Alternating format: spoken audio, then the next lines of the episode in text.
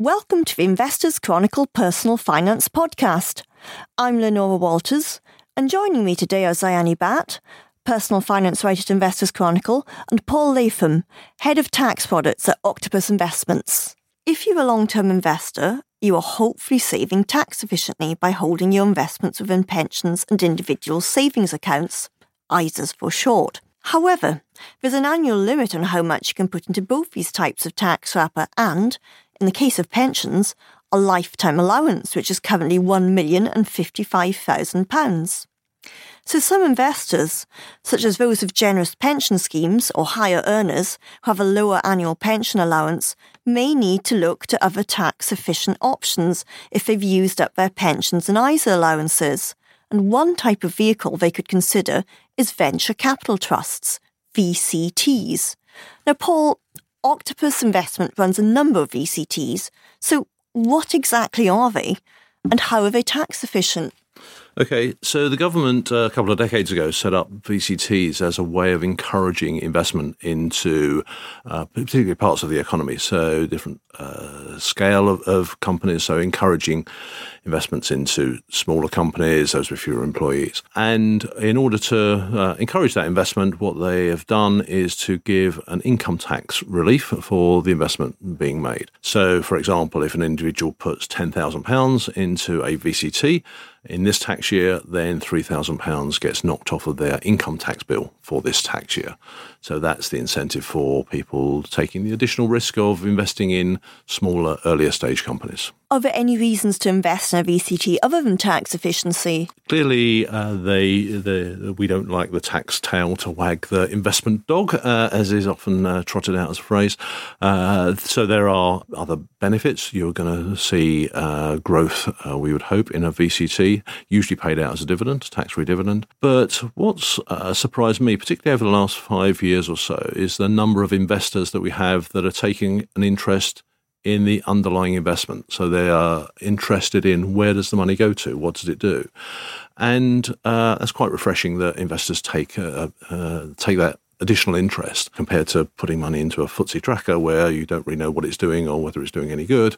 They can look at the underlying companies that the VCT holds and take some pride in the fact that it's stimulating the economy, it's growing uh, the the employment base. Uh, so yeah, there's there's a sort of feel good factor as well as the economic benefits. Okay, so so what are the types of underlying investments that VCTs put their assets into? Yeah, so as I was just alluding to, uh, there's a sort of constraint on what a VCT can do because obviously, if the government's going to give you the incentive, they want to make sure it's properly directed. So there's a cap on the size of the company, there's a, a cap on the number of employees, uh, a limit to how old it can be. And there are also some sorts of activities that are excluded from VCT uh, investments. So, for example, hotels have been, for many, many years have not been an allowable investment by a VCT. So, the VCT managers, uh, the, the, guys like us that, that run VCTs, obviously are familiar with all these. The individual investor does not need to worry about these constraints but uh, it means that the money is getting directed by the government into the areas that they, they want to stimulate the most. And what would be examples of companies that Octopus VCTs have invested in? Okay, so I'll, I'll first mention perhaps our poster child, which would be Zoopla, the property website. So that's a company that uh, our VCT Titan uh, got involved with a very early stage. It had got some system development done. It had started to sign up some estate agents, wasn't profitable. So an early stage company. And they needed capital in order to expand and grow, to employ more people, develop their software, uh, to market. So they're paying for TV advertising, etc. And over quite a few years, uh, the uh, Octopus VCT that, that, was involved in that Titan uh, was the, the, the, funder of Zoopla. Uh, it's grown massively, has become the largest ever VCT backed uh, company, uh, worth over a billion, floated now, uh, and uh, one that uh, most listeners will have come across either by when selling their house or buying a house, or maybe just looking to see what the average price is of the of the houses on their street for general interest. So that, that's one of them. Another much more recent investment would be By Miles. So this is a company that sort of turned the insurance world on its head, really. So this is car insurance. So instead of paying a fixed amount uh, for your car insurance every year, this is a product that determines how much you pay by how many miles you drive. So the more miles you drive, you pay a different amount. So just a, sort of changing the the economics so that if it's if your car's sat on on the drive all winter, then you're not going to be paying so much as someone who's on the road. So a bit of a fairer way of paying for your insurance. Two contrasting companies.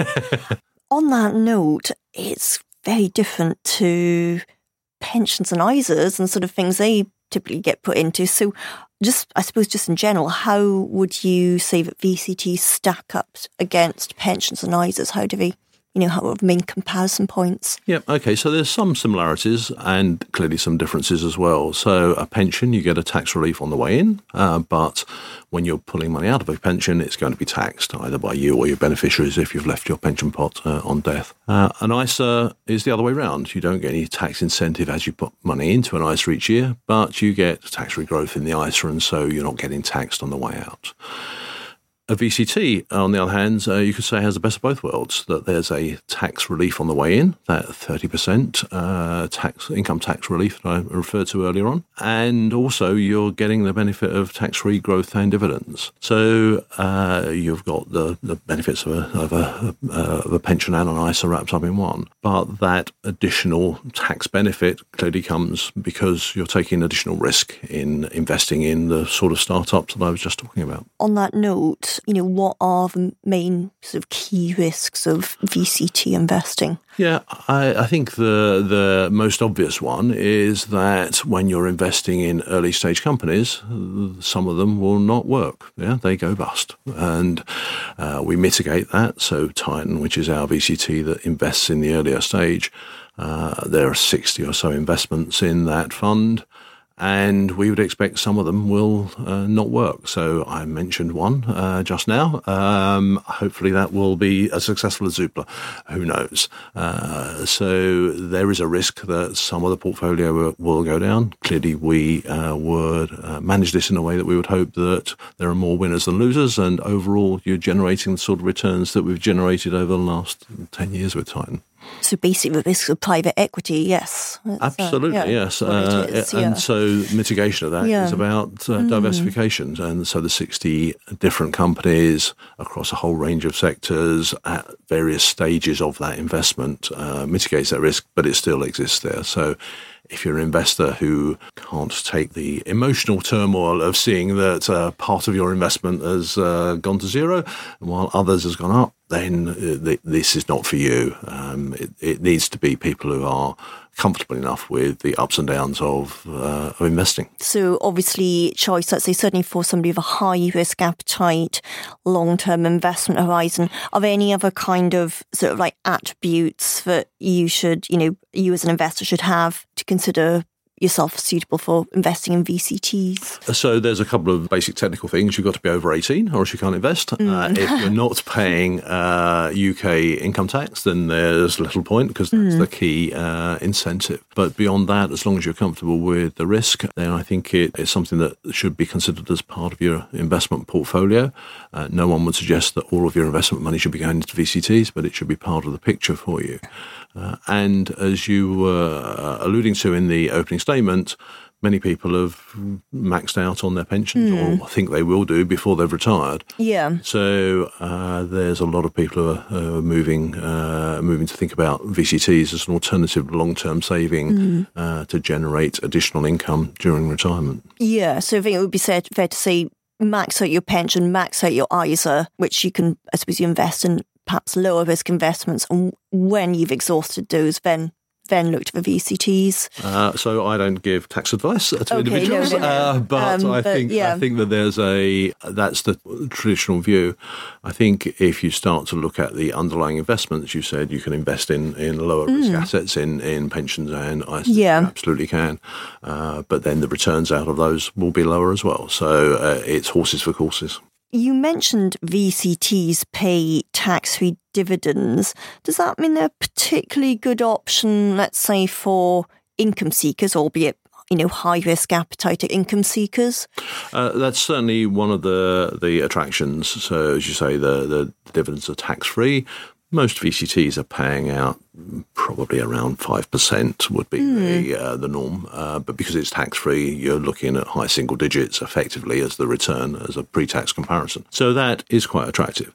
But what we see is that uh, probably half of our investors actually choose to reinvest those dividends. Mm. So they're not looking for the income, they don't need the income uh, at the moment, and are reinvesting those dividends.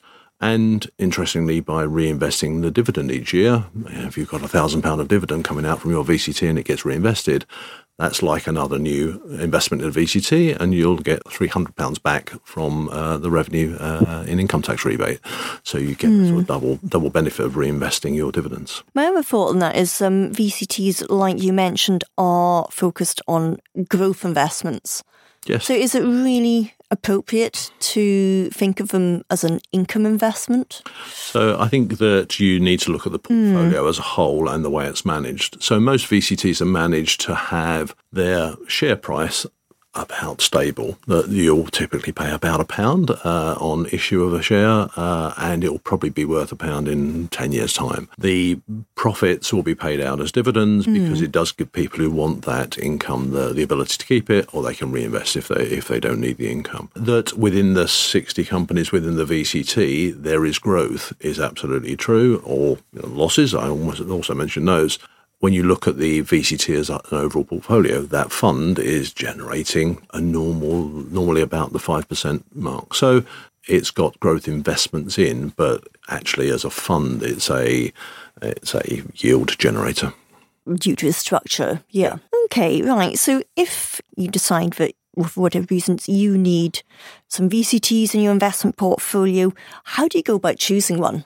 So I think that it's important for most people, particularly if they're starting out in the VCT investment uh, process, to be looking at the the manager that's, that's running that fund. Have they been doing VCTs for a while? Uh, have they got a good track record?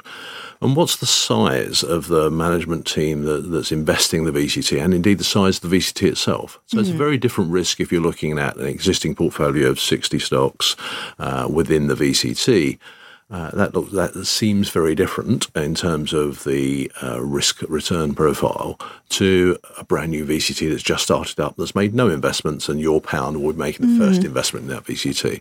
Uh, now, in reality, there aren't very many brand new VCTs, but but scale is part of what you'd look at.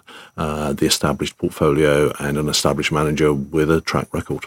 Now, we've been talking about VCTs very generically, but um, perhaps something else that people should consider is there are different types of VCTs. So, what are the the main types, and you know, what do people need to consider when deciding which type to choose. Okay, so uh, one way to distinguish between VCTs would be specialist versus generalist. So uh, fewer available now, but it has in the past been the case that there are uh, there've been a number of very specialist VCTs just focused on one narrow sector, maybe uh, um, on the biotech uh, industry. That would have the benefit of a management team, an investment team that are very focused on that concentrating mm. just on that deep knowledge of that sector. The benefits of that uh, single sector approach, mm. that uh, specialist approach, would be concentration of uh, the manager attention and their expertise, but clearly it also concentrates the risk in that just one sector. So if um, bioscience goes up, then that's mm. good. If it goes down, the majority of VCTs would be classed as generalist. Mm. The other way to think about uh, categorizing VCTs would be to look at uh, the way that, that they invest in terms of what stage in the life cycle are they investing. So I've referenced a couple of times the Titan VCT, which does mm. uh, some seed investing and mainly early stage investing. But then there are other VCTs that look at companies a bit later in their life. Mm. Uh, Apollo would be our example of that. So companies that are established, looking to grow, uh, but already profitable. Um, and then the third category would be the AIM VCTs, which mm. are a hmm. bit later again in the life cycle, typically. So it's companies that are either coming to AIM for the first time or are raising more money on AIM. AIM being the, um, for the sake of our listeners, the alternative investment market, which Absolutely. is actually a stock market of listed stocks rather than um, unquoted holdings like Absolutely. most VCTs hold. Yep, uh, it yeah. sort of sits between the mm. uh, between the unquoted holdings and the and the main market, and those uh, the companies there will typically be a, bit larger, a bit more established again. So mm. those are the three rough categories of the uh, with AIM at sort of the later stage, larger companies, the, the Titan at the, uh, the very early stage, mm. and hmm. Apollo in the middle. Those are both generous VCTs. Yes, yes. Yeah, uh, and do you do you run any any AIM VCTs? Yes, we do run AIM VCTs as well. Uh, so we have a pair of uh, VCTs that sort of uh, co-invest together. So yes. now we've been talking about how to pick hopefully a good one. um, but are there any features or attributes that might be a reason to avoid a VCT? I uh, spoke earlier about that uh, if you're not happy with the risk, then you shouldn't uh, you shouldn't be uh, looking at uh, VCTs. Uh, they are a higher risk investment than uh, investing on the main market, largely because you're investing in smaller companies. Um, so that I think is the is the key uh, the key issue is about managing the attitude to the risk of the investor and making sure they're they're suitable for for the VCT investment. Does it matter when you invest in a VCT? Okay, that's an interesting question. Uh, if I go back 10, 15 years when I was first involved with VCTs, it would be normal for 80, maybe even 90% of the investment into VCTs to be done in the last couple of months of the tax year. But that's changed. So let me uh, explain why I think that has changed. Uh, in the early days, the VCTs were largely bought by high net worth individuals. Um, typical investor would be a banker who has just taken a big bonus uh, mm. in January looking for something to do with that money, has got some cash on hand and got a big tax bill to pay. That's changed, and VCTs are now much more mainstream. I'm not saying they're suitable for everyone, mm. but the, the mass affluent are certainly the, the major buyers of VCTs now. And so the mass affluent, typically salaried, uh, not with big discretionary bonuses, and therefore are able to do their tax planning a bit earlier in the tax year and therefore can determine uh, what, what sort of investment they need to make at, at what stage. Uh, another thing that's happened uh, more recently, and partly because of the uh, sort of additional demand that we've seen over the over the last few years in in VCTs, uh, is that VCTs do fill up. So a VCT will go out raising 30, mm. 50 million pounds perhaps. Uh, and once it's raised that amount, then it's full and it shuts the doors. So if you're after a VCT from a particular manager or a particular type of VCT, if you leave it too late, you may well miss out. Right. So, and maybe that's an important point to emphasize in, in uh, I suppose, about how VCTs work. They're, they're not like other funds where you go to a broker and buy them year in, year out. Yeah. They're either open raising money or not. Absolutely. Yeah. Absolutely. Yeah. Because the only way to get the tax relief from mm. VCT is to buy new shares issued by the VCT. Uh, so it's not as though that they're available all, all the year through. They're available mm. only when new money is being raised uh, into the VCT. Okay. Well, what about secondary trading of shares? I mean, uh, so that doesn't really exist with VCTs mm. uh, because of the the reason that you, if you buy a secondary share, then you're not going to get the the tax relief. So the way mm. that uh, liquidity is provided throughout the whole VCT market is that the VCT itself will buy back its own shares uh, and cancel them uh, mm. if individuals want to get out. So uh, if you're wanting to sell a VCT rather than just uh, trying to sell it uh, online or uh, with your broker. You should have a mm. conversation with the manager of the VCT who can arrange the share buyback. So, in view of what you were saying about, you know, sort of like sort of get it or, or miss out, it is fairly early in the tax year, but does that mean you should be already thinking about getting into VCTs are open before they sell out? Yes, uh, either before they sell out, and uh, that does happen. So every year, the better VCTs, the more popular VCTs, will be uh, taken out before before the tax year is closed. There's also another structural reason why people are investing earlier. If you were to have a VCT uh, investment today, shares issued to you today, it's a very different uh, way to, to claim the tax to uh, if you're doing it at the year end. So take an example of someone who buys the shares in January 2020, so in the current tax year, uh, but at the, at the back end of the tax year. If they were to buy in January 2020, the way they would reclaim their tax is by putting the fact they've made a VCT investment on their self assessment. They may not submit that self assessment until uh, January 21. Uh, and then by the time the taxman's got around to working out what he owes you and getting the check sent to you, you're in the middle of uh, 21. So for an investment in this tax year, you're getting the tax relief back in 21. In contrast to that, if you were to make an investment today uh, and have the share issued today, you get your tax certificate and uh, you could submit that to the revenue this week, mm-hmm. uh, and then the revenue will change your uh, tax code. So you immediately start to see the benefit in your monthly salary. Less tax is going to be paid every month for the rest of this year. And for the months that have already gone past before the change is, is done, there's a catch up. So you you get part of the money as a lump sum and then the rest throughout the year. So by investing early, you get to change the tax code, you get the, the, the benefit much sooner. You'd get it now rather than uh, the example of mid 2021. Okay, a really, really um, uh, useful point there. Um, thank you, Paul. Also, a very useful roundup on VCTs and the kind of investors they could be useful for.